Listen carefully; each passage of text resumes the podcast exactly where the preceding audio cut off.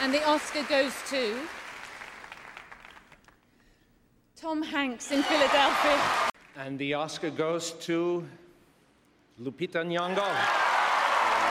And the Oscar goes to Halle Berry in Monsters Ball.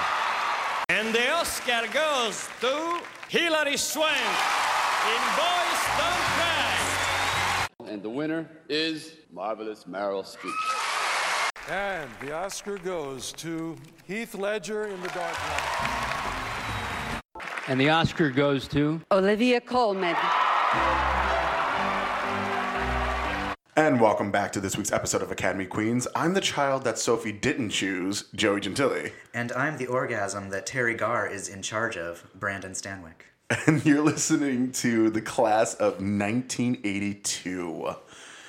Man, I love that, like, we're, we're it's kind of funny because we've already recorded as you know we're very vocal on that we don't record these in order Right. so we've recorded 1980 81 83 88 and i think Yes. 81 i had this weird like opening to Uh-huh. and now like we're just adding things so it's gonna be funny when we actually like listen to this in order because some of them are still gonna be like the original like you know this Oh, is jordan right. tilly this is brandon stanwyck and then we have these other ones where like oh yeah you know pulling a trixie and katya type opening which Mm-hmm. Right. i'm here for it's a lot of fun how you been I've been great. good good it's been a while Yeah. we had a, like a mini spring break sabbatical there for a little Yeah, bit between 81 and 82. yeah yeah for only being literally a year apart it felt like we literally took a year off Yeah, a lot of stuff's been going on, so we took a took a minute, yes and now we're back. what are you what have you been up to Um, I've actually been catching up on some old horror movies that I've never gotten around to. Mm-hmm. Um, so I've been watching horror movies basically my whole life since my uncle got me hooked on them with Scream when I was like six. Yeah. And um, I was scrolling through Amazon Prime and they had Slumber Party Massacre, which I've never seen. which is amazing Yeah, I had a really good time watching it. It's really fun. Um, it's kind of crazy because I read that it had been written as like a parody for this sort of newfound slasher genre. Yeah. Because it was still the early 80s when that was still becoming a thing. Mm-hmm. But um, the producers kind of took it uh, at face value Mm-hmm. and they wanted like an actual slasher movie. And so it kind of has this weird disjointed nature to it. There's, Yeah. like, there's like a dissonance between the script and what you're actually seeing on screen. And I was kind of enjoying that. And it's funny too because the sequels, like I have Slumber Party Massacre on VHS. Like it's it's I have this great VHS collection of a lot of films that are like either never came over to DVD or just like perfect condition to where I'm like I don't want to lose these things. Because it could actually be worth a lot of money one day. Um, and Slumber Party Massacre is one of them. And the funniest thing about them is that the sequels get worse and worse as they go. That makes number sense. two is campy and fun, but like number two is ridiculous because the killer Russ Thorn in the first one uses like this guitar drill because it's like this rock horror comedy and it's, it's it's really really awful. Three has nothing to do at all with the first two just the name. Um, and then it's weird because like in the early 2000s there was this kind of not, not like a spin-off but i mean it's not a direct sequel either but it is kind of like a sequel in the vein that it's in the same universe um, and I think it's called Cheerleader Camp Massacre. But the character of Linda in the first one, who was the first student to get killed at the school, her character, it turns out after all these years later, like everyone just flocked to see Cheerleader Massacre, um, turns out that she survived. And Oh, it tells the story about how she was attacked in school, and her scream is what made the killer run. Um, it's just ridiculous. It's a lot Oh. Okay. of campy fun. If there was any time for the Met Gala to camp, it would have been these films. Yeah, right. I'm surprised no one showed up to the Met Gala as Mrs. Voorhees. Oh my god. Or actually dressed as a tent. Yeah, I saw people when it was. I think it was when it, when it was first announced that camp was the Yeah. the theme. People were joking that Rihanna was going to show up in an actual tent. That would have been amazing. And to be honest with you, though, I was kind of disappointed with this Met Gala theme this year because that just happened this past weekend. That's where we're at in date wise with recording this episode. Um, because last year was so great with church. Mm. Like the Catholic Church was the theme, and there were some fierce fucking outfits for that one. Yeah. This one was just like I was bored real quick with it because a lot of these celebrities are like, don't even know what camp is. Mm-hmm. Like this is a gay event. If you're straight and coming to this, you should, probably shouldn't go. like mm-hmm. I'm just saying. Or get someone to style you. Right, right. But um, yeah, it feels good to be back in the studio with you, which is a lot of fun. Yeah. And this week's episode is the class of 1982, which is a great year. This is a pretty stellar year. Yeah, On this bo- is- both lineups. I would say. yeah, I mean, honestly, I'm gonna say this right now. I'm not speaking for you. I'm speaking for me. Especially an actress, there is not one bad performance. No, I have no. I have no problem with any of the performances. Yeah, there's one that I have an issue with.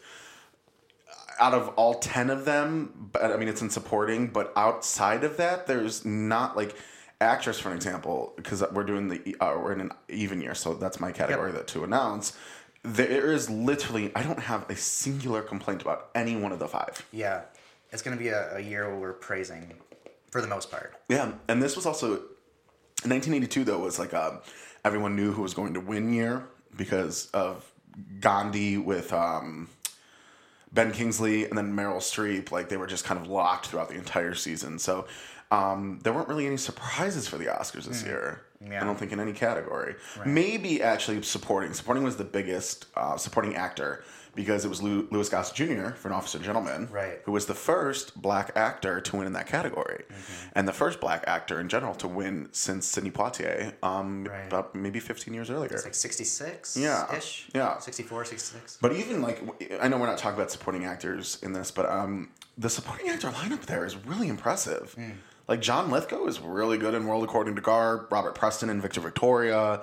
Um, I actually just revisited An Officer and a Gentleman, which I'll you know can't wait to talk about because that's one of my favorite movies from the '80s. Um, like they're all good. Charles Durning. Um, yeah, I know Mm-hmm. I'm missing the one the one guy from The Verdict. Oh, um, James Preston. Yeah. No wait, James Preston was he'll Victor. come to Vic- me. Yeah. Either way. Yeah. Do you have anything you want to add before we get started? no, I think I'm good. All right, Brandon, take it away. Okay, so your best supporting actress nominees from 1982 were Glenn Close in The World According to God.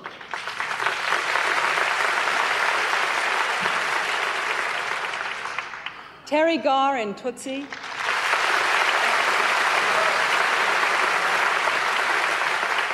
Jessica Lange in Tootsie.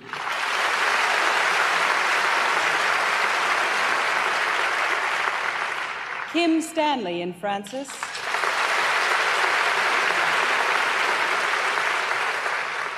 Lesley Ann Warren in Victor Victoria. Okay, so let's start with Jessica Lange, the winner of the year, uh, winning for Tootsie. This is her first, depending on how you want to how you want to look at it, nomination of six because she's double nominated this year, and it is her first win. Going into this, she wins the Golden Globe for supporting, the Boston Film Critics for lead, the New York Film Critics for supporting, the Kansas City Film Critics for lead, and the National Society of Film Critics for supporting and she was she'd be nominated at the BAFTA the next year in the lead category. So she kind of rode the line between lead and supporting when it came to these uh, nominations. In Tootsie, Jessica Lange plays Julie Nichols, an actress on Southwest General, a so, uh, soap opera slash daytime drama, depending on who you're talking to, that Michael, played by Dustin Hoffman, lands a part on as Dorothy, his drag alter ego. Julie is in a relationship with the show's director, who treats her and women in general pretty poorly. And Michael falls for her, but it becomes complicated because Michael is in drag, and uh, Julie kind of sees Dorothy as more of a friend than a romantic interest. So, thoughts on Jessica Lange and Tootsie? Remember when I said there was one performance in this lineup that I had the issue with? Yeah. It's Jessica Lange's. Yeah, I had a feeling. Um, number one, she's lead. She is the lead female in this movie, so it's category fraud, which anyone who's listened to us by now knows exactly where I'm placing her in the lineup. But it is also my job to talk about this performance. So um, I think it's okay. I mean, there's nothing to write home about it, in my Yeah. opinion. Um, she's the least funniest character in this movie. I think she's kind of the character there to ground it, to to, to, to put it more in reality. Um, but if even if I take away the idea, well, the the reality of her being the lead in the supporting um, category here, she's just not doing it for me. I, I love Jessica Lange. Right. Jessica Lange is my goddess, but like, she's not really good here. Um, she's very one note in her line delivery. Um, even like her break, I don't want to say breakdown, but her like realization that um, that uh, Dustin Hoffman's character when he's in drag is a lesbian. Uh, Dorothy, I almost Sure. lost the name of Dorothy Michaels. Um, she's I don't know. She's just not selling it to me that she actually cares about anybody. Eh, I'm not a fan of this one. I I don't like it. Yeah, I, I agree with you. I think she's lead as well, and um, it seems half of the precursors agreed with that. Um, I think what you said is correct. I think she is pretty much there to ground it. She's not um, she's not the funniest character by far. Um, I think she's pretty much there to be the love interest, Yeah. and um, I have no real complaints with it. I think she's doing what the character is designed to do. Um, she's doing her job, and that's pretty much it. Yeah. Um, it's a fine nomination, I guess, but yeah, it's nothing to write home about. It's uh, See, I wouldn't even call it a fine nomination, to be honest with you. Like, this, we all know that this was the consolation prize for for being up against Meryl Streep and having no chance to win it for Frances. Probably. Which I mean, we'll talk about here shortly when we get to the leads. But like, there are so many other people I feel like you could have put in this category. yeah, I didn't look at the other 1982 movies, so I can't. I don't have anyone in mind. Well, I mean, even like even like let's say an officer and a gentleman, for an example, Debra Winger's friend okay, sure. could have been put in this. That makes sense. You know what I mean? Yeah. That's just one. Yeah. Sorry, Lange. Yeah. Anything else No. on Jessica Lange? Okay. No, I said my piece in that one. Okay, well, let's uh, transition into the other Tootsie nominee, and that's Teri Garr. And this is her first and only nomination. She doesn't win any precursors going in, but she is nominated at the National Society of Film Critics, and she will be recognized the next year at the BAFTAs. In Tootsie, Teri Garr plays Sandy, a friend and student of Dustin Hoffman's Michael Dorsey character. She wants to be an actress, but she doesn't quite have the gusto for it. And eventually, she and Michael become sort of involved, but he treats her pretty poorly because he's honestly more interested in Jessica Lange.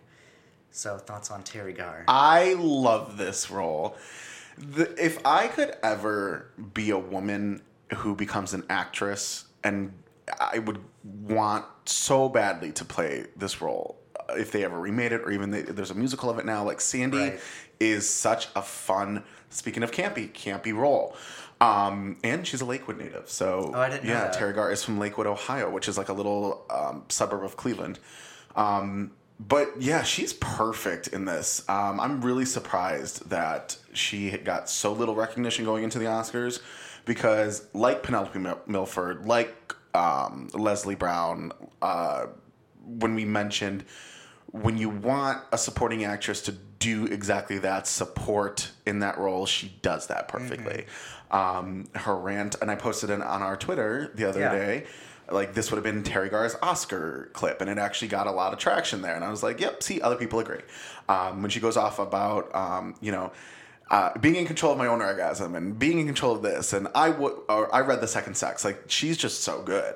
Um, and she is exactly what we know actors to be when they're unemployed and can't get a Yeah. job. Like we knew Valentina Cortese in '74 when she, you know, we've all met actors who can't remember their lines. Now we all know these actors too.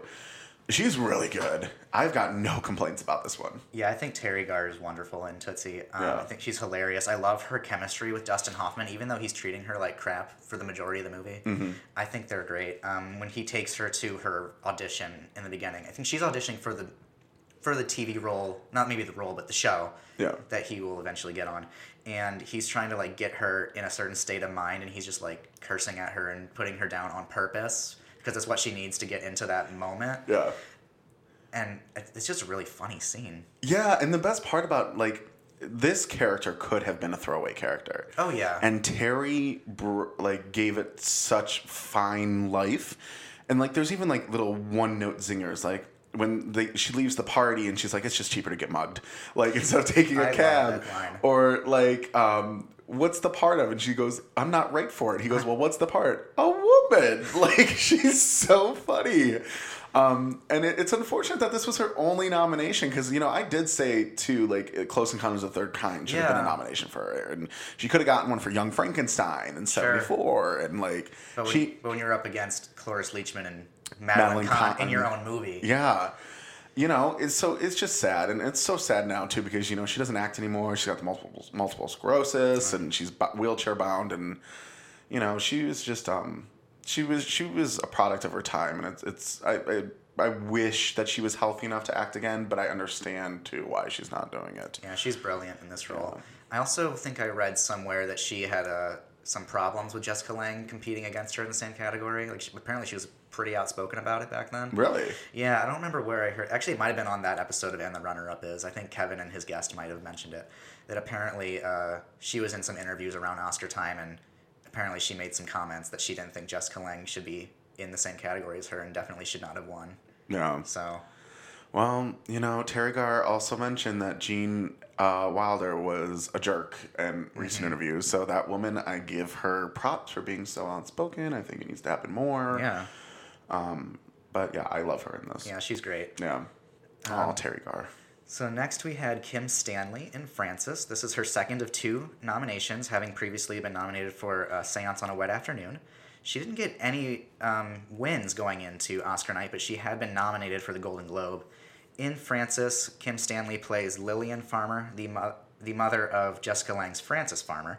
Lillian comes back into uh, her daughter's life when Frances begins to have um, some mental health issues and some substance abuse issues and Lillian is determined to completely take control of Frances, Frances's life and her uh, financial world. Basically, she's kind of in it for the money. So, thoughts on Kim Stanley? Um, I really like her in this. I really like her a lot in this. Um, there is a lot of comedy in this category this year. So like hers is the Mm-hmm. That's big true. dramatic role, which you don't see very often. Um, Usually, it's the other way around. yeah, yeah. Um, honestly, I would say. F- I mean, not that I really consider Jessica Lange's to be comedy, but she's in. A, But she's in a she's in a comedy. comedy. But if you really think about it, there's four comedy nominations and one drama.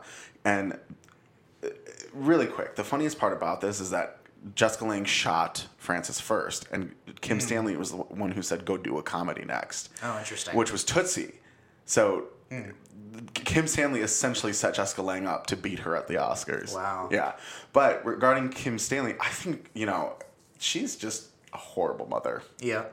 She doesn't really care about the well being of Frances Farmer. She is really only seeing dollar signs in her daughter. Um, she just, she kind of is pulling like a Britney Spears dad at the moment. You know what I mean? If you, I mean, I don't like Britney Spears as a gay. I mean, that's like one of the worst sins in the world. I know, but like, um, Br- Britney Spears' father has a, what is it like controlled ship over everything? Yeah. I don't know what the correct term is. I know a lot called. of, a lot of child actors end up getting emanci- emancipated Emancipated. from their parents because of that. Yeah. So um, I, I think she's ruthless. I think it's it's funny, and I mentioned this before, and I can't remember where, but this is the kind of ruthless that I wish that Louise Fletcher had given us as Nurse Ratched Oh, and One. Flew Over the Cuckoo's Nest, because this is, I think, the perfect amount of ruthlessness that you need for a character to be evil. Because she's a devious character. Yes. But with reason. Yeah. And And her reasons are shitty, but you but there is reason. Yeah, but she's really good here. And, I um, agree. they're the, coming off of this is her second nomination, coming off of Seance on a wet ha- or Seance on a wet afternoon. Have you seen? No, I've been told that she's amazing. She's amazing in that, and she's amazing in this. So Kim Stanley has a record of being amazing in both of her nominations. I like it. I do too. Um, she never has her daughter's best interest at heart. Like even in the beginning, when Frances um, wants to become an actress and she wants to go off to the Moscow Art Theater Yeah. and, and study there, and her mother's like, "No, that's communism," because she just hears Moscow and she's like, "No, communism," because it was the early 20th century and the Red Scare was rampant. Yeah. And throughout the movie, she really doesn't care about what her daughter actually wants and what's best for her daughter. Because toward the end, it becomes all about the money. And I and it's weird too because you don't think that at at the very beginning because there's that point where Frances is doing that speech about there is no God and her mom's like celebrating it. But then all of a sudden there's like a switch and there's like a flip and she's just like does, I mean am I making sense with this? yeah, this? I think she follows the crowd because when Frances makes that speech that she won like that award for, for saying that there is no God or whatever she's saying, um, there she gets a lot of backlash. Yeah. And people shout things and come for her, and she gets write ups in the paper, and people are booing her at, during the newsreel at the movie theater, and that's when her mom starts having a problem with it. I think. Okay. Yeah. You're right. You're right. Now that I'm thinking back to that.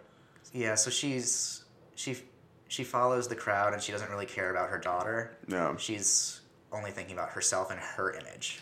Yeah, I will say it's a very diabolical role, but it's a fun diabolical Oh, role. yeah. Yeah. I like it. I do too. I love um, their fight toward the end, and Kim Stanley smacks the fuck out of Jessica Lange. That's that smack reverberated off of my television. You're like, damn, I felt that shit. yeah, Yeah, it's a good one. I like it a lot. I do too. Man, this lineup is already so good. Mm-hmm. If you haven't seen Frances, you definitely should check it out. 100%. And of course, we're gonna get back to it when we talk about Jessica Lange. Mm-hmm. oh, we've got more. Mm-hmm. But next we have Glenn Close, nominated for The World According to Garp. This is her first of seven nominations. She wins the Los Angeles Film Critics and the National Board of Review going in, and she's nominated at the National Society of Film Critics and the New York Film Critics. In The World According to Garp, Glenn Close plays Jenny Fields, an, an outspoken nurse who wanted a child but not a husband. And when she publishes a feminist manifesto, she becomes a bit of a cultural icon. So, thoughts on Glenn Close as Jenny Fields? So this is officially in series order the first time that they're that people listening are going to let me or hear me talk about Right. Glenn Close because we've our first time talking about it we already recorded 1988 so we talked about Dangerous Liaisons And We- 83. and 83 with Kevin Jacobson where we talked about um, Big Chill. the Big Chill. Um, so uh, for the record, and you'll hear it again throughout this decade, um, I consider Glenn Close to be my um, my uh, natural born enemy. Yes, she's your nemesis. She's my nemesis. And I have stated numerous times before, I feel like the only nomination she actually ever deserved of her seven was Dangerous Liaisons. But I'm going to pre correct myself before you hear this. I love, and I know you mentioned that you don't like The World According to Garp. I don't like it as a. I'm not big on the movie, but I like her. So I love the movie. I think it's uh, just a wonderful movie. Uh-huh. And I forgot, and I can't. I think I think hell just froze over. I can't remember a time that I actually enjoyed watching her so much. She's good in this movie. She's really good. For some reason, movie. the movie just doesn't click with me. I'm Yeah. not sure what that is, but I do like her a lot in it. So I do pre-correct myself before you hear me, guys, later on, where I mentioned Dangerous Liaisons is really her only worthy nomination. This is uh, her only other worthy nomination. The This other ones I This is her worthy supporting one. Yes, um, I'm gonna be honest with you. The other ones I don't think she ever should have been nominated for, but um, Garp, she is really good. I like that um, it's a strong debut for film. Um, there wasn't a point where I got bored with her character. If anything, like her character, like whether it's like trying to sit down and talk with the hooker. I love that scene. The Kurtz is yeah, Yeah. Swoosie Kurtz is the hooker. Um, or whether it be uh, saving like pulling a Superman and saving Garp from the from the from the rooftop. Yeah, I, there's also the scene where she walks into the boys' locker room. Yes. And they're all freaking out. Yes. Because they're all like naked. Or I mean, it's weird though too because and I forgot that she gets called out on it where uh, she rapes Yeah. Garp's father. Yeah, that's weird.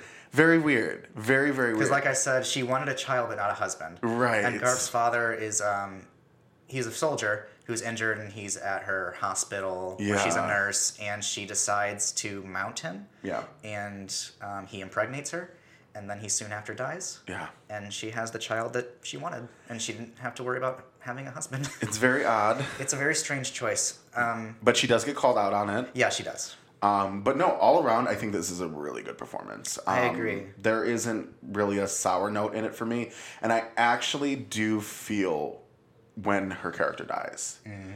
um, because one of my favorite favorite things about this movie is actually John Lithgow, and I Yeah. kind of wish we were talking about like, supporting actors a little bit, um, because Lithgow is perfection in this movie, Mm-hmm. um, and his character is Roberta, and who ends up Roberta Muldoon. Yes, who ends up being part of um It's like a feminist commune. yeah, that like closest Jenny character starts Jenny starts like a refuge for women. at her parents' home. Yeah. Yeah. Which is inclusive to trans women, which is what John Lithgow is playing. Right, right. Um it's just it's it's wonderful. I really like this performance. Yes. Yeah, I do too. I think it's a really strong um I don't was it her first was it her debut film performance? Her was, was it- debut film performance, yes. Because it was her first Oscar nomination. I think it's a really strong first Oscar nomination. Mm-hmm. I like I almost wonder well, I'll wait till we get to the rankings actually to bring that up. Okay, sure. So um, next we had oh I already did Frances. So next we have Lesley Ann Warren nominated for Victor Victoria. This is her first and only nomination. Uh, she didn't get any wins going in, but she was nominated at the Golden Globes and for the New York Film Critics Circle. In Victor Victoria, Lesley Ann Warren plays Norma Cassidy. She's the girlfriend of a Chicago nightclub owner, uh, played by James Garner, who falls for Victor slash Victoria, played by Julie Andrews. Norma is a bit of a ditzy blonde with a squeaky voice, very 1930s Hollywood, and she complicates matters when she uh, feels scorned uh, by King, and she decides King is the James Garner character, and uh, she decides to tell his associates that he's having an affair with a man, who is actually a woman, played by Julie Andrews. Bit, bit of a complicated situation. A little bit. So, thoughts on Victor Victoria and Lesley Ann Warren? Pookie. I'm horny. That is how I'm going to greet all my menses from now on. Um, That should be your ringtone. Whenever you get a text. That's going to be my new scruff. Scruff. Oh, uh, the little ding. Yeah, the little the little alert. Um, I love this role. I love this character, and I love Lesley Ann Warren here. Um, she is perfection as the ditzy blonde. She's giving me early Jennifer Jennifer Tilly vibes in Bullets Over Broadway. Yeah. She everything from her dance to like okay when she does that dance and then she sits down with the Chicago dude and she's crying. She's like He's like, what is he shacking up with another broad? She goes, no, another guy. He goes, say that again. And she goes from like, hmm, so, and she's just talking about it, or when she's the soap in the mouth. I mean, there's not a moment where I'm not just wanting more Lesley Ann Warren in this movie. Um, I, I honestly kind of wish if we went back in time, there would have been a spin off of Norma. Yeah. Like, oh God, she's so good in this. And honestly, like I feel so bad for everyone in this lineup who isn't Jessica Lange because they all got fucked over. Yeah, the, the ranking is very difficult this year. Hundred Le- percent. Lesley Ann Warren's great. Um, I think I just burped in your guys' ear. I'm the- sorry. I like the the terror in the scene at the end when um, Julie Andrews is revealing to her. Lock the door.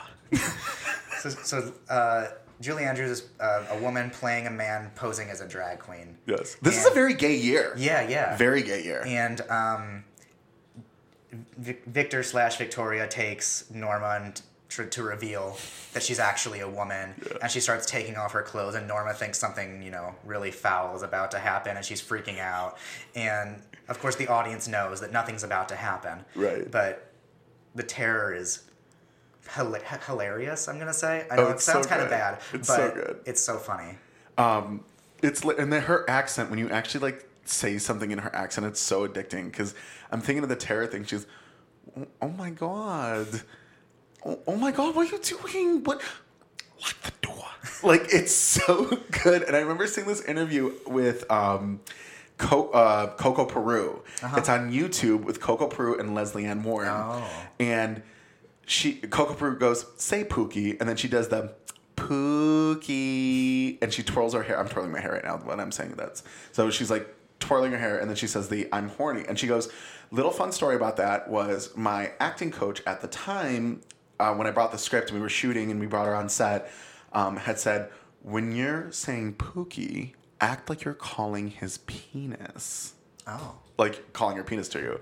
And I was like, there's the money's worth. That's exactly it right there. She's so good. So were you doing this scene in your acting class? No. Oh. No, in it, Lesley Ann Warren was telling that story to Oh. Coco Peru. I see, okay. And she said, when you're calling for Pookie, act like you're calling his penis. Oh, I see. yes. Okay. So, just, I mean, it, it- and again, it's like the little singers, like, what's with the soap? And then it's like, Mm-hmm. and she's, or she's like going through the train and you can't hear what she's saying and she's just going off and off. And she gets she's in this big fireball of like she takes off her like or her jacket and to reveal nothing but skivvies underneath. And she's like you're not gonna get him wait or you're not gonna get rid of me this easy. And then a dude sees her and falls in the tracks and she goes "Ah, sweetie are you okay? Like she just flips these like scripts of emotion and it, it's it's so good. God damn this lineup is hard another act for another actress. This could have become a, a very manufactured performance. Yeah. Because they're definitely pulling on these 1930s tropes. Yeah. 'Cause, like if you watch old movies from this era, like the Mae West stuff and things like that, you see this person. Mm-hmm. And so another actor who's not quite as specific and doesn't quite have the intention that Lesley Ann Warren does, it could feel sort of artificial. Yeah. But she makes it feel very natural and hilarious. oh 100% Yeah. So she- agreed Great nomination. So happy for Lesley Ann Warren. I still can't get over that this is her only one. I know. I know I'll bring it up at negative five, but Clue, Right. Clue, Clue, Clue. Well, do you have anything else you want to add? No, I think I'm okay for now. All right, let's move into an even even tougher category that we're gonna have to rank Right. here. So your lead actresses of 1982 were for her hilarious depiction of a woman who passes herself off as a man pretending to be a woman. Julie Andrews and Victor Victoria.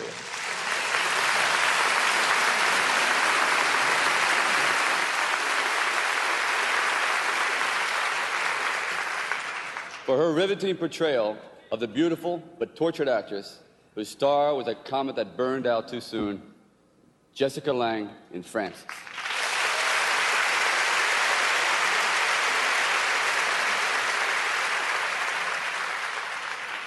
For her compelling realism as a frustrated wife caught between revolution and bureaucracy, Sissy Spacek and Missing.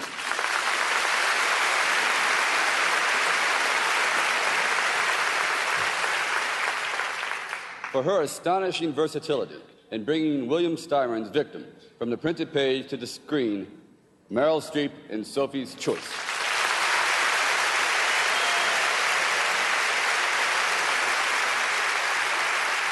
For her beguiling honesty as the winsome factory worker who makes a gentleman out of an officer, Debra Winger. All right. Let's start off with the big one. Let's start off with the winner this year Meryl Streep playing Sophie Zawistek. I don't know how to say it. Either. I'm going to say Sophie Zawistakowski. Sure. In Sophie's Choice. This is her fourth of 21. And this is going to be one episode where I'm not ranking off all of her fucking Okay. nominations because I'm over it. Um, going into Oscar night, she was kind of the sure bet. There's no one really beating her. Um, she won the Golden Globe for Best Actress in Drama. The only thing she didn't win was the BAFTA. She was nominated for that, and that wasn't even t- until 1983, so that was a year later. Um, she won the LA Films Critics National Board of Review, National Society of Film Critics, and the New York Film Critics Circle Awards for Best Actress. In Sophie's Choice, Meryl plays a Polish Holocaust survivor who is now living in America and is in love with um, Kevin Kline's character and uh, a man. Which this is the oddest casting of this movie for me is Peter P- MacNicol? Peter MacNicol. Yeah. just seems very wrong here in my opinion but peter macnicol's character kind of like goes to uh, and gets a room where the in the in the boarding house or the house that these guys are staying at and this the movie essentially is just a giant flashback as it's telling the story of sophie and how she got to where she's at and what she went through um, where she had to make the ultimate decision of which child to give up to death pretty much That's the titular choice. it's the titular, right? It's the titular role. Um, so what do you think about Meryl Streep? Um, so I'm kind of torn on this one. Um, I honestly don't care for this movie very much. Mm-hmm. I was rewatching it um, yesterday. It, had been like over 10 years since I had seen it. Yeah. And for the most part, this movie is actually really boring. Mm-hmm. The stuff that takes place in like the present day, like in America, I don't care about what's going on with Peter MacNicol and Kevin Kline. I, by the way, I was over Kevin Kline's performance really quick.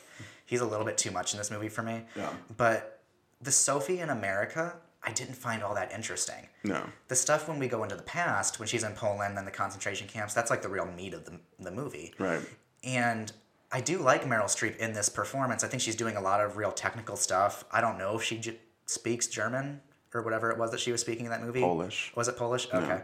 I don't know if Meryl just knew that, but she speaks Polish for a good chunk of this movie. No. And you know, she does the accent pretty well. I mean, she's the queen of the accents. Mm-hmm. And so Meryl's doing a lot of really great work in this. I think the movie's a bit of a drag. Yeah. And the real interesting stuff doesn't really happen until like the last 45 minutes. And this is a long agree. movie. This is another one of those movies that does not need to be. Oh, it's like just a bit over two and a half hours, Mm-hmm. and I don't think it needs to be. I think you could cut most of the present day stuff, because I think what's really interesting about this movie is the Holocaust stuff, Yeah. which is really what people remember. I don't know how, I don't know how many people thinking about this movie think about Peter MacNicol and Kevin Kline. No, I I definitely agree with you there. Um. This is an iconic performance. Oh yeah, I mean, people think when you when you say Meryl Streep, you automatically think of Sophie's Choice. I mean Sophie's Choice has become like a term. Like when people make some kind of frivolous decision between two things, like oh, I'm making a Sophie's Choice. and, and it's the difference between like a Coke and a Sprite, Right. But, but it's become like an iconic, like a cultural thing. Well, it's just like her and Silkwood. When something's really gross, you have to take a Silkwood shower. Right. Like Meryl Streep has She's create Meryl Streep creates culture. Right. Um, no, she's really good in this. Um, there's no denying that. There, Yeah. there, there's a reason why she was the ultimate winner of this year um, from the Academy. Um, I definitely agree with everything you said regarding the movie. I think the movie is very hard to get through. Half half of it is such a drag. Yeah. And I mean, to be honest with you, I find the most interesting part to be the choice because it's Yeah. such a hard position which to the movie builds to. Right. It's like in the last 15 minutes of the movie. Right. So it's, it's like the climactic moment, even though it's in her past. Yeah, and it's just like it's got this weird like Romeo and Juliet vibe to it too, with how they die in the end. In my in my eyes, um, but I'm trying to. I'm. I know I'm sounding like, or we're sounding like we're kind of beating this role up, but it's kind of like hard when the movie is Right. so. Duh. Because it's not the performance, because it's the movie Right. itself. I Right. think I like what Meryl's doing here, but I also think the even though the movie is, I think, kind of a drag, it's a compelling story. Yeah. Um, there's no denying that this is like a heart wrenching story. It's just there's too much movie telling it. If that makes any sense. Agreed. I think her accent work is great. Um, she she really is convincing as this Polish Yeah, she's very Holocaust convincing. survivor. Um, I I think she. I don't. I, would you consider Meryl Streep a method actor? I think I've heard her address this, and Mhm. she's. I think she said in an interview once that she does not consider herself a method actor, but she uses certain method techniques depending on what role she's approaching. So she her approach varies depending on what it is. Because I, that makes sense. Because this is kind of the performance that I've uh, only ever asked myself of Meryl's. Where is she a method actor? Because it comes off very method. Right, because I would think that if I were in that role, I would have to be speaking that accent twenty four seven to stay Yes. in it. I don't think. I don't know if I could come in and out of it and be that perfect as she is. Yeah. No, I, I like her a lot in this. There's, I do there's, too. Uh, it's just too bad that the movie drags her down just a little bit, in my opinion. Agreed. Agreed. Um, moving on? Yeah.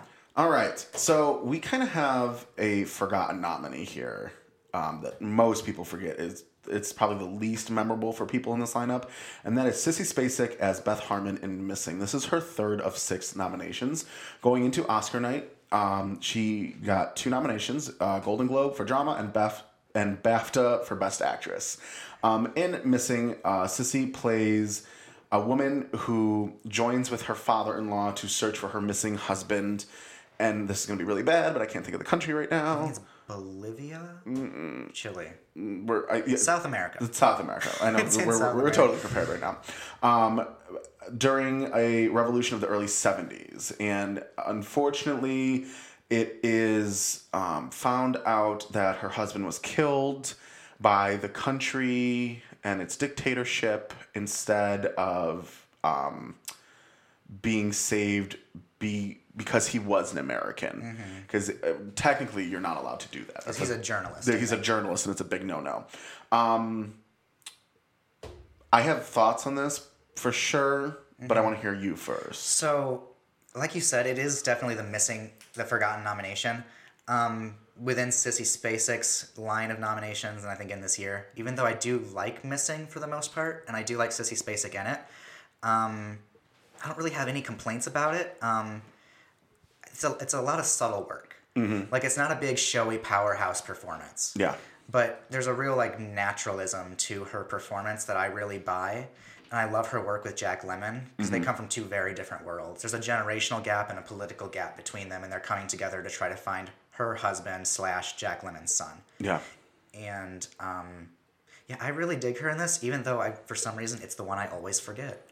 I, we I forget what episode that we did, but we already talked about Sissy Spacek. But I literally, maybe it was Carrie actually. Carrier Coal Miner's daughter. Oh no, it was Coal Miner's daughter. Where I was like, I'm missing one of her nominees, was and it was missing. missing.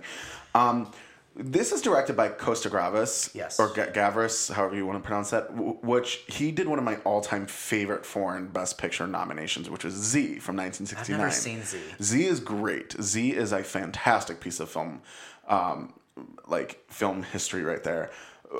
And so I was really, I actually forgot that he directed this until I revisited Missing because I probably haven't seen Missing since I was living in LA and that was in 2011, 2012. Um, so I was like, oh my God, yeah, he directed this. And it just doesn't have the oomph as a film that Z carries. I've heard that a lot. Um, but it is a very subtle performance. Um, Yeah. and it's it, it's it's good. She's really good. I mean, there's a lot of natural fear that's going on with uh, the character of Beth, especially like when she misses curfew and she's got a she she like sleeps in the corner of like an alleyway in the street Yeah. and well, she tries to go into like a like a tailor's Yeah. shop, and the guy won't open the door for her. and she's just got like all these lights on her. because he could be shot. Yeah. Um, but no, it's a really good performance. Actually, it was. It's kind of funny. Um, Sissy Spacek, uh, a couple, maybe about a decade ago, did Inside the Actor Studio with James Lipton, and they brought up this year of 1982. Mind you, Sissy had two nominations. By this point, she had a win under her belt. She was definitely an Academy voting member, and she even said, "Oh, I voted for Meryl." she she voted for Meryl and Sophie's Choice. Like she's like, there was no way that any that I was winning this.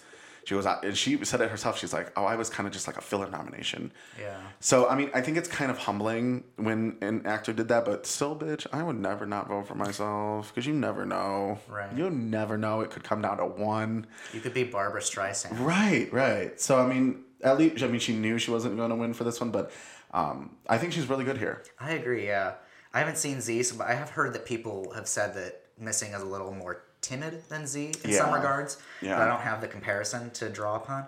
But You should um, find it and watch it. If yeah, I definitely should. Wow. But yeah, I do like Missing. It has a real, um, I don't want to say down to earth, but like a real gritty feel to it. Yeah. Like I'm pretty sure that like the U.S. government had to come out and say that it wasn't true, even though it totally was. Yeah. The things that this movie is based on, all the like the, the things that America did to cause this uprising that's going Mhm. on in this movie. Yep. Like I think it was it came out during the Reagan administration, and but I think doesn't it take it takes place during the Nixon administration. Yeah, early seventies. Yeah, and so but like um, Reagan's like press people had to come out and say that no, that's not true, and they had to like tell people uh, disregard it. It's a work of fiction. To- the totally government's true. trying to cover their ass. And yes, by the way, I just had to look it up. It was Chile. Yeah. Okay. Yeah. So so yeah, um, very interesting movie in that regard. Mhm. But yeah, Sissy Spacek, great. I'm really really glad she's in this lineup. Yeah, and and in the long run, I think like it's kind of sad that this was this is literally her forgotten nomination because it is. She is doing really good work She's here. doing really good it's, work. It's not the flashy, showy stuff that, Mhm. like, it's not Carrie, it's not the iconic coal miner's daughter stuff, but it's definitely a, a nomination worth regarding. Yeah, agreed. I like it. Yeah, me too. Moving on, let's go back to Frances. We have Jessica Lange playing Frances in Frances. Now, I consider this her second of six because technically, it- uh, I know that you mentioned this could be your first or second, how you look at it. I just look at it as this would have come up after in the ceremony of supporting. true. That's so I put it down as her second of six. And going into Oscar night, she only had nominations. Again, Meryl Streep won everything. Golden Globe for Best Actress in a Drama, and the New York, uh, New York Film Critics Circle and the National Society of Film Critics for Best Actress. In Frances, again, just going place, Frances Farmer, the outspoken and mentally ill film star of the early 19, 19th century, Jesus, 20th century. Um, in it, uh, we get all facades and levels of Frances from girl growing up in Seattle to full on lobotomy, Yeah. lobotomized Frances. Right. Um, what do you think about it? I think she's really great here. Yeah. Um, she takes you through the whole thing, every gamut of human emotions, Yep. every up and down. She's embodying this character through and through. Um, she has some really great funny moments mixed in with a lot of the dark, tragic stuff. Mhm. Like, I love when she's first reached her fame. And I think she goes back to her hometown, and there's a woman who had protested her speech and said who had said who had stood up and said you're going to hell frances farmer. Yep. and now frances is back in town and this woman's like oh frances our hometown hero or whatever she's saying. And Fr- and jessica lange's like i know you. And the woman's playing dumb and she's like you said i was going to hell. Yep. and then tells the woman to basically go fuck herself Love it. love that scene and of course it gets much darker later as she's Mhm. um, descending into a bit of madness and then some alcohol issues She just fucking clocks that makeup woman in the face. oh my god yeah It's it's it's so good. That woman had said some things that she probably shouldn't have, but Oh yeah, I agree. I agree. Lange is great in this. This is Jessica Lange. This Yeah. is why I love this woman. this is like the quintessential Jessica Lange. Yeah. And I mean, God, could you imagine? I mean, we haven't even gotten to the other two yet, but let's just put Sophie versus Frances here. Could you imagine being a, an Academy voter for this? I mean, in a way, we are for this podcast, so we're going to be choosing. But We're like, Spirit Academy voters. oh my god, this lineup is insane. Mm-hmm.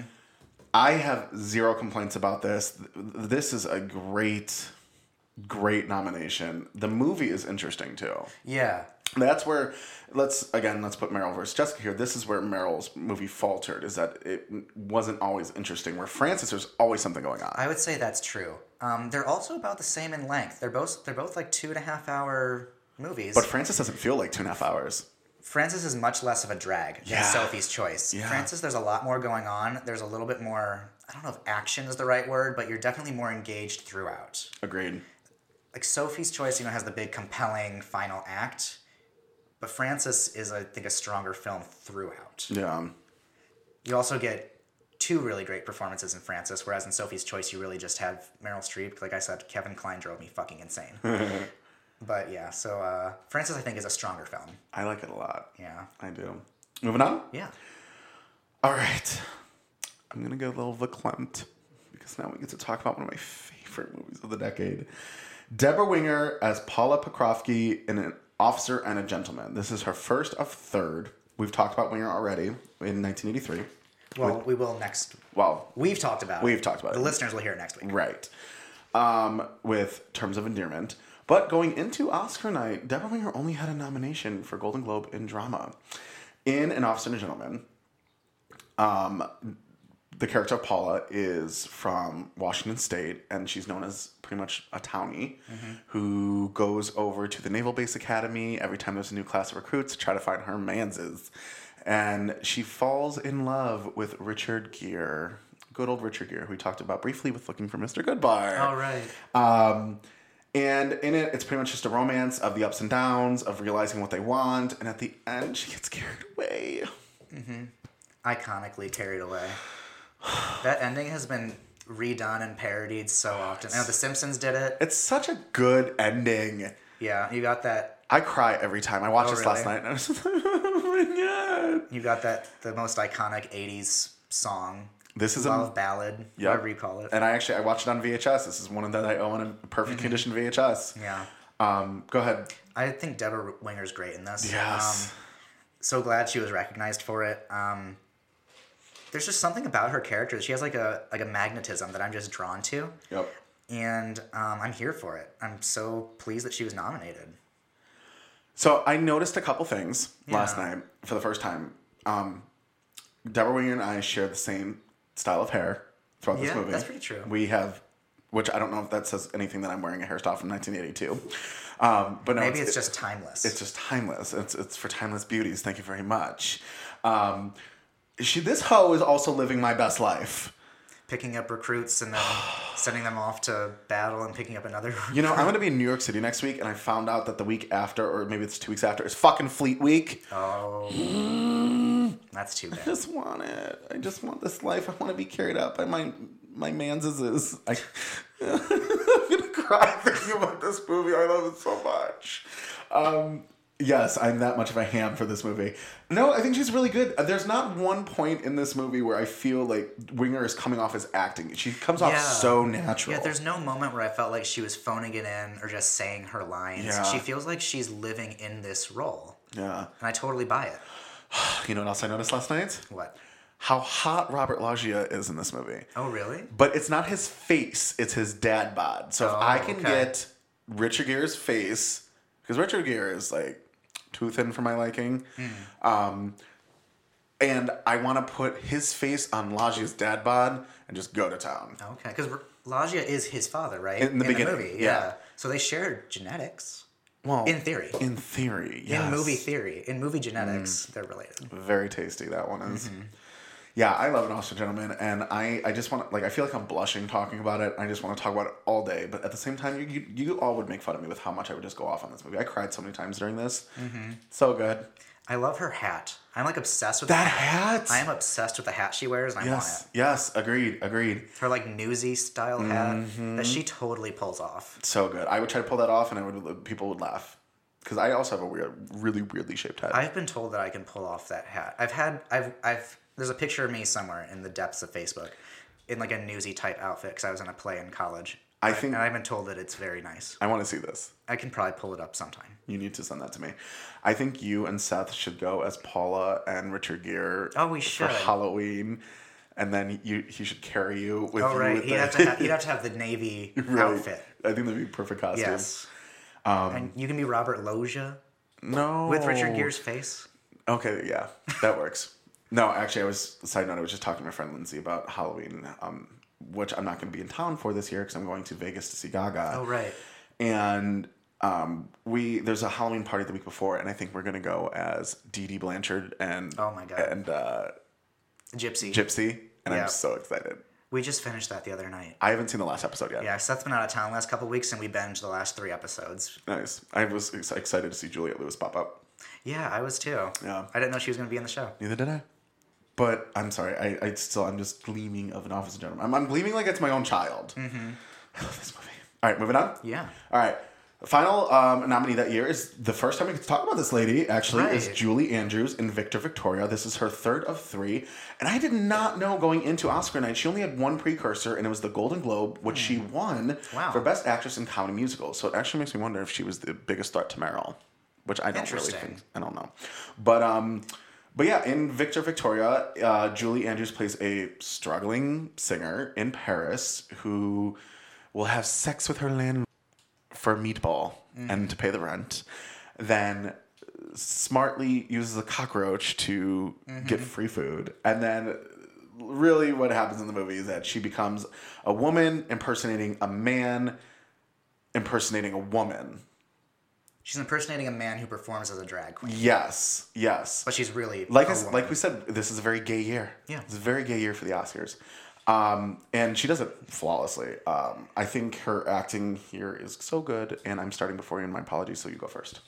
Um, yeah, I I really enjoy this movie. This maybe second time watching it. I had seen it years ago, and I think she's wonderful on this. Mm-hmm. Um, I know when people think Julie Andrews, they think Poppins and Sound of Music. Yeah. Hardly anyone ever really thinks Victor Victoria, and I think that's a shame. Yeah. Because I think she's wonderful in this movie, and it's also just a really enjoyable movie. Agreed. I think she's hilarious. But- You okay? No, I'm good. Oh, okay. Sorry, I thought our soundboard for a second Oh. paused. Yeah, I think she's really funny. Uh, the scene with the cockroach, where she she takes a cockroach from her apartment, takes it to a restaurant. She's gonna drop the cockroach like in the soup or something. Yeah. To try to say that it was in there before and it should be free. Yeah. And they catch on to her, and because she's so and she's so desperate in that scene. Yeah. Um, there is not one moment here where I'm bored with her acting. Mm-hmm.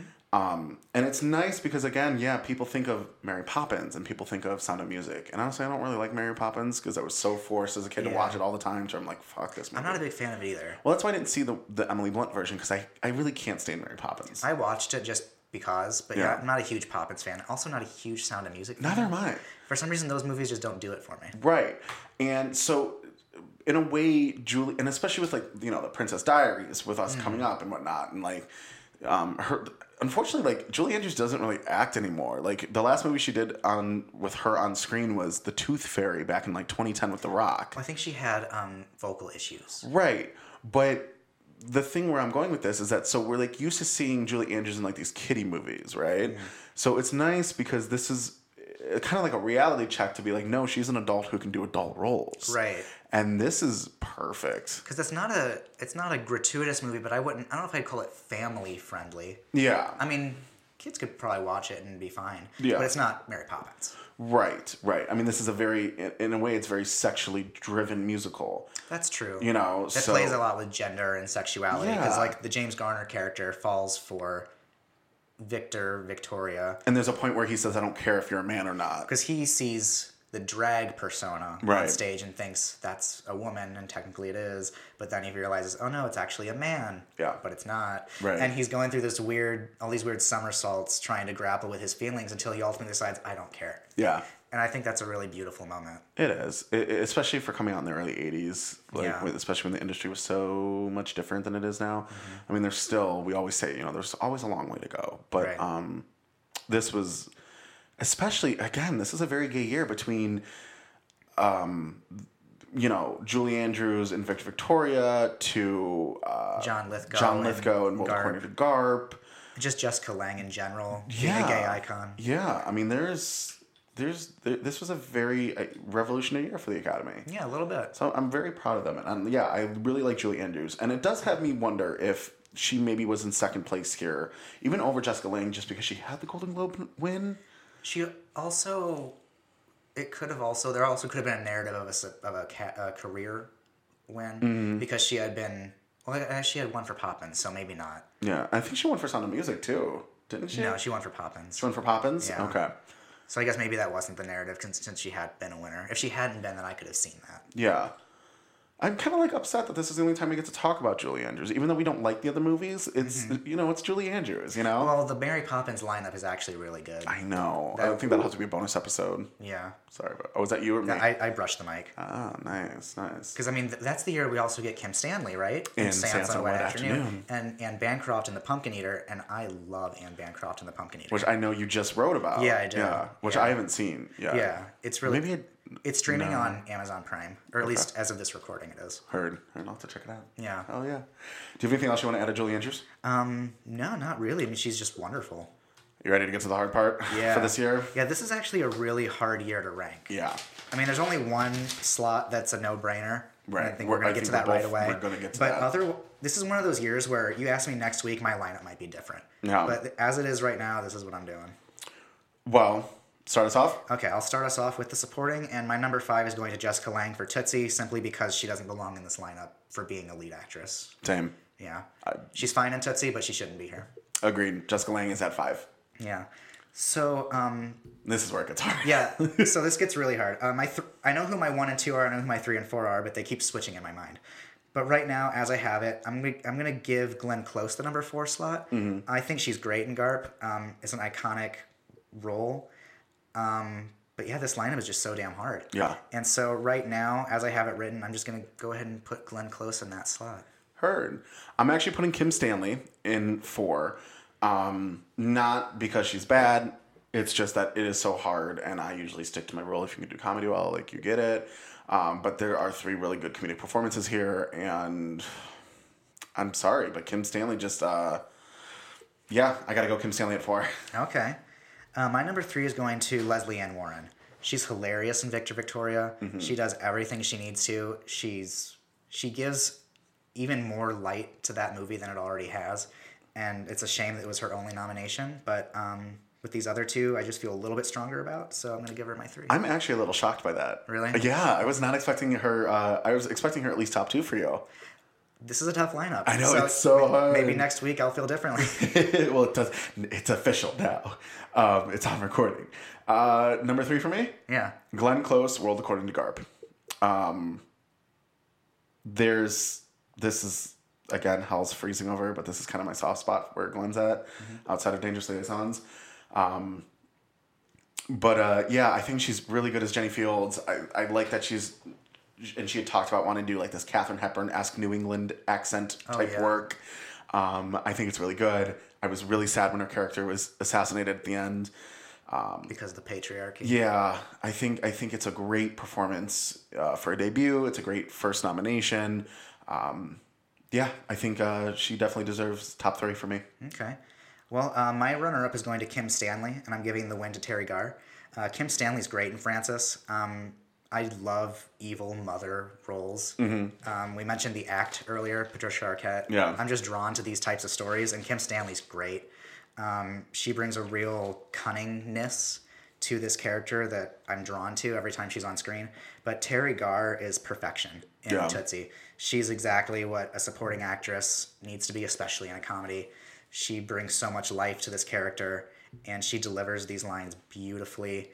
I watched this movie with uh, Seth. Actually, it was his first time watching it, and he was like raving about her. Mm-hmm. Really? Be- yeah, because he like, like all her lines about I'm not the right I'm not right for that part because I'm a woman, or however she says it, and all Yeah. her all her really great lines that any other most other actresses might not have lived up to quite, Yeah. quite in the way that she does. So Teri Garr is getting my win for 1982. Well, that's fun. Um, so that means I have Lesley Ann Warren and Teri Garr left. Um, I'm tying them. Oh, really? I can't, and that's actually how I, I expected you to do the same. To be honest, I kind I kind of figured Teri Garr was going to be up there for you, but I honestly expected you to use your first tie. You didn't use your I've first ne- tie. I've never used my tie. used it yet. I can't choose. I, I, I mean, I have it written down as Lesley Ann Warren two and Teri Garr one, just in case I was going to choose, but I can't. Um, there is no way to for me to pick which comedic performance is better because they are so perfect. Um, Teri got everyone got fucked in this lineup who wasn't Jessica Lange, but Teri is just so exuberant and mm-hmm. so she manifests exactly what a supporting actress is. And Lesley Ann Warren is perfect as the ditzy dumb blonde whose line delivery is on point, who does a really fun song, who I mean she's just so much fun in this movie. Her characters between Victor Victoria and Clue could not be more different. No. Like if you and watch, they could be just the same as perfection too. yeah, they're both great, and they're t- so they're two completely different comedic performances. Yeah. Which shows her range as an actress. Which is why it's too bad this is her only nomination. I know, I know. But it, uh, yeah, I gotta tie it here. Lesley Ann Warren and Teri Garr should have tied it. I, I literally can't choose. Yeah. I can't choose out of that. So I'm pulling my first tie of the 80s, fuckers. Oh boy. Oh, boy. So you want to start us off with uh, leading? Yes. Um, this is a year where I know this is cliche, but I feel anyone could have won this in any other year. Like all That's of probably true. all yeah all of these actresses 100% deserve a win somewhere in this decade i feel for these roles specifically Sure. Um with that said though i have to give five to sissy spacek in missing um n- again not bad at all um but this is just she's got at this point i'm just ranking them least favorite or not even least favorite just fuck i'm just trying to rank them Not as most favorite yeah, to most favorite. yeah, not as most favorite to most favorite. I guess is the best way to put it. Yeah, just Spacek and missing. She's really good. It's not showy. It doesn't need to be showy, but I, I just I can't put her any higher. Yeah. Sissy Spacek is also my number five. Yeah. For pretty much the same reasons. It's a very textured, very nuanced, grounded performance that really works within this movie. Yeah. It's not a very showy performance because it doesn't need to be, and in fact, if it were, it wouldn't work in this movie. Yeah, And she's doing really beautiful work here.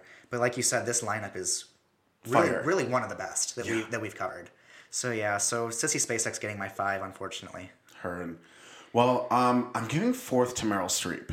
Um, uh, her biggest, and it's not even her fault, but the biggest falter is the film itself. Yeah. Focusing on the performance though, it's so good, but I have I have a deeper connection to the other three. Um, and I'm never ever denying that she didn't deserve this this win from the Academy. But for me, Yeah. the the other three just I have a bigger connection to. Sure.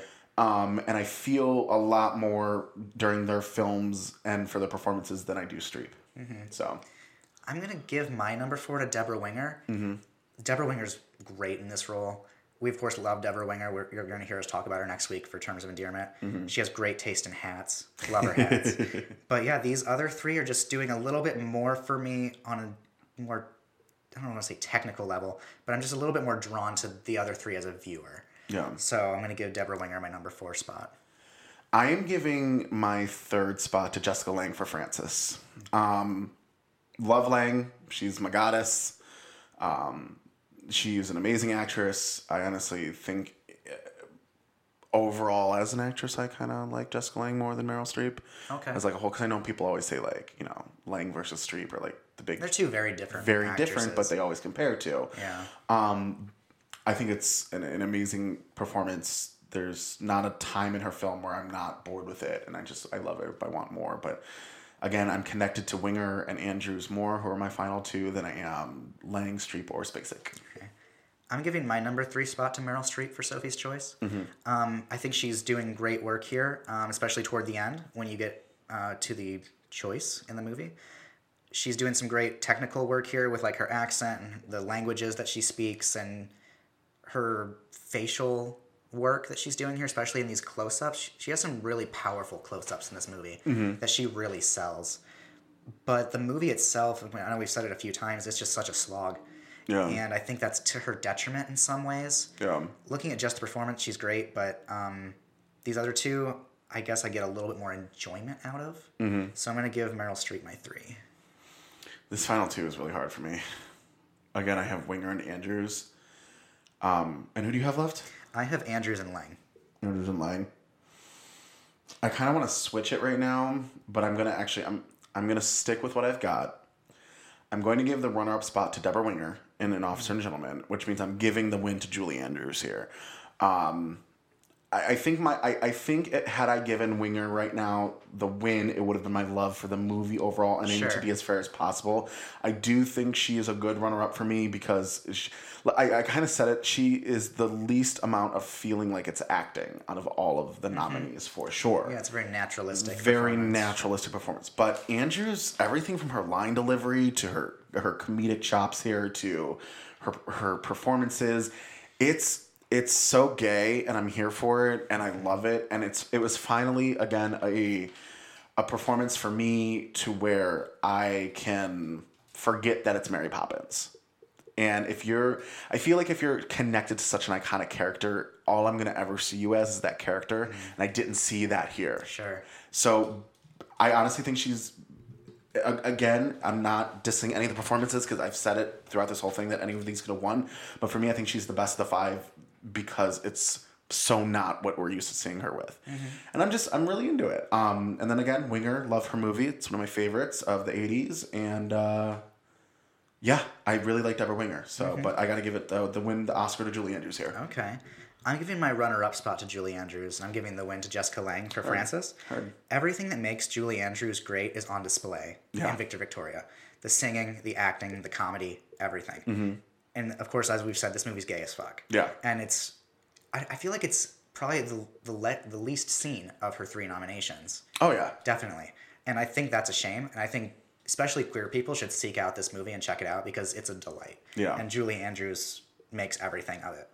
Jessica Lange, though, and Frances is just brilliant. Mm-hmm. It's a really long movie, but I'm never quite bored with it because of Jessica Lange. She carries the movie in a way. Again, this is maybe more the, of a writing thing, but she carries Frances in a way that Meryl Streep doesn't quite carry Sophie's Choice for me mm-hmm. and Jessica Lange takes you through all the gamuts of human emotion. She's funny. It's a deeply tragic movie. It becomes really sad at points, and I'm always feeling for her. Mm-hmm. And I think she's just great. And I don't think she needed the consolation prize for Tootsie because it should have gone to her for Frances. Heard that. And now here's a question for you because I was reading some articles last night after watching An Officer and Gentleman for the umpteenth time, where there are some people who would consider Winger supporting.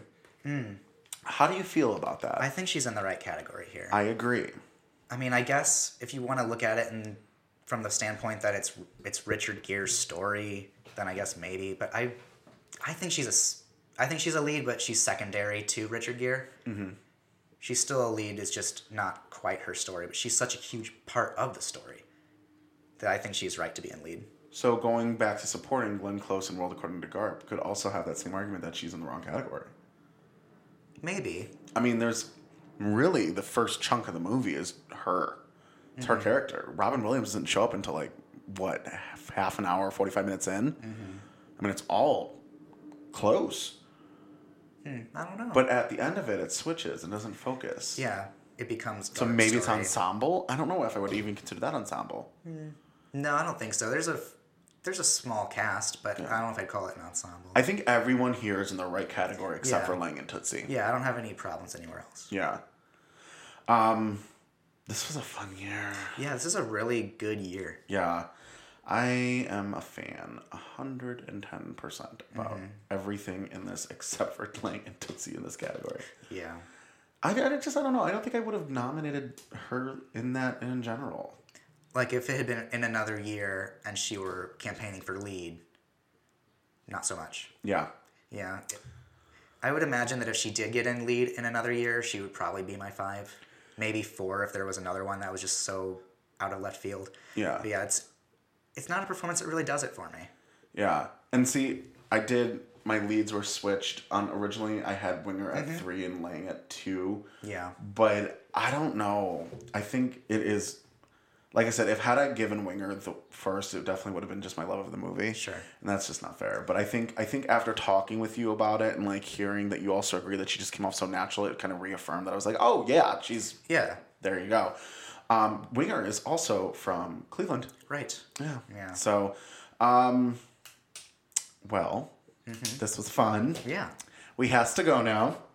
But uh, until next time, I'm Joey Gentili. I'm Brandon Stanwyck. And this has been Academy Queens, your LGBT guide through the Academy Awards per decade per category, where this uh, week was the class of 1982. All right, guys, we will see you later. Bye. Bye.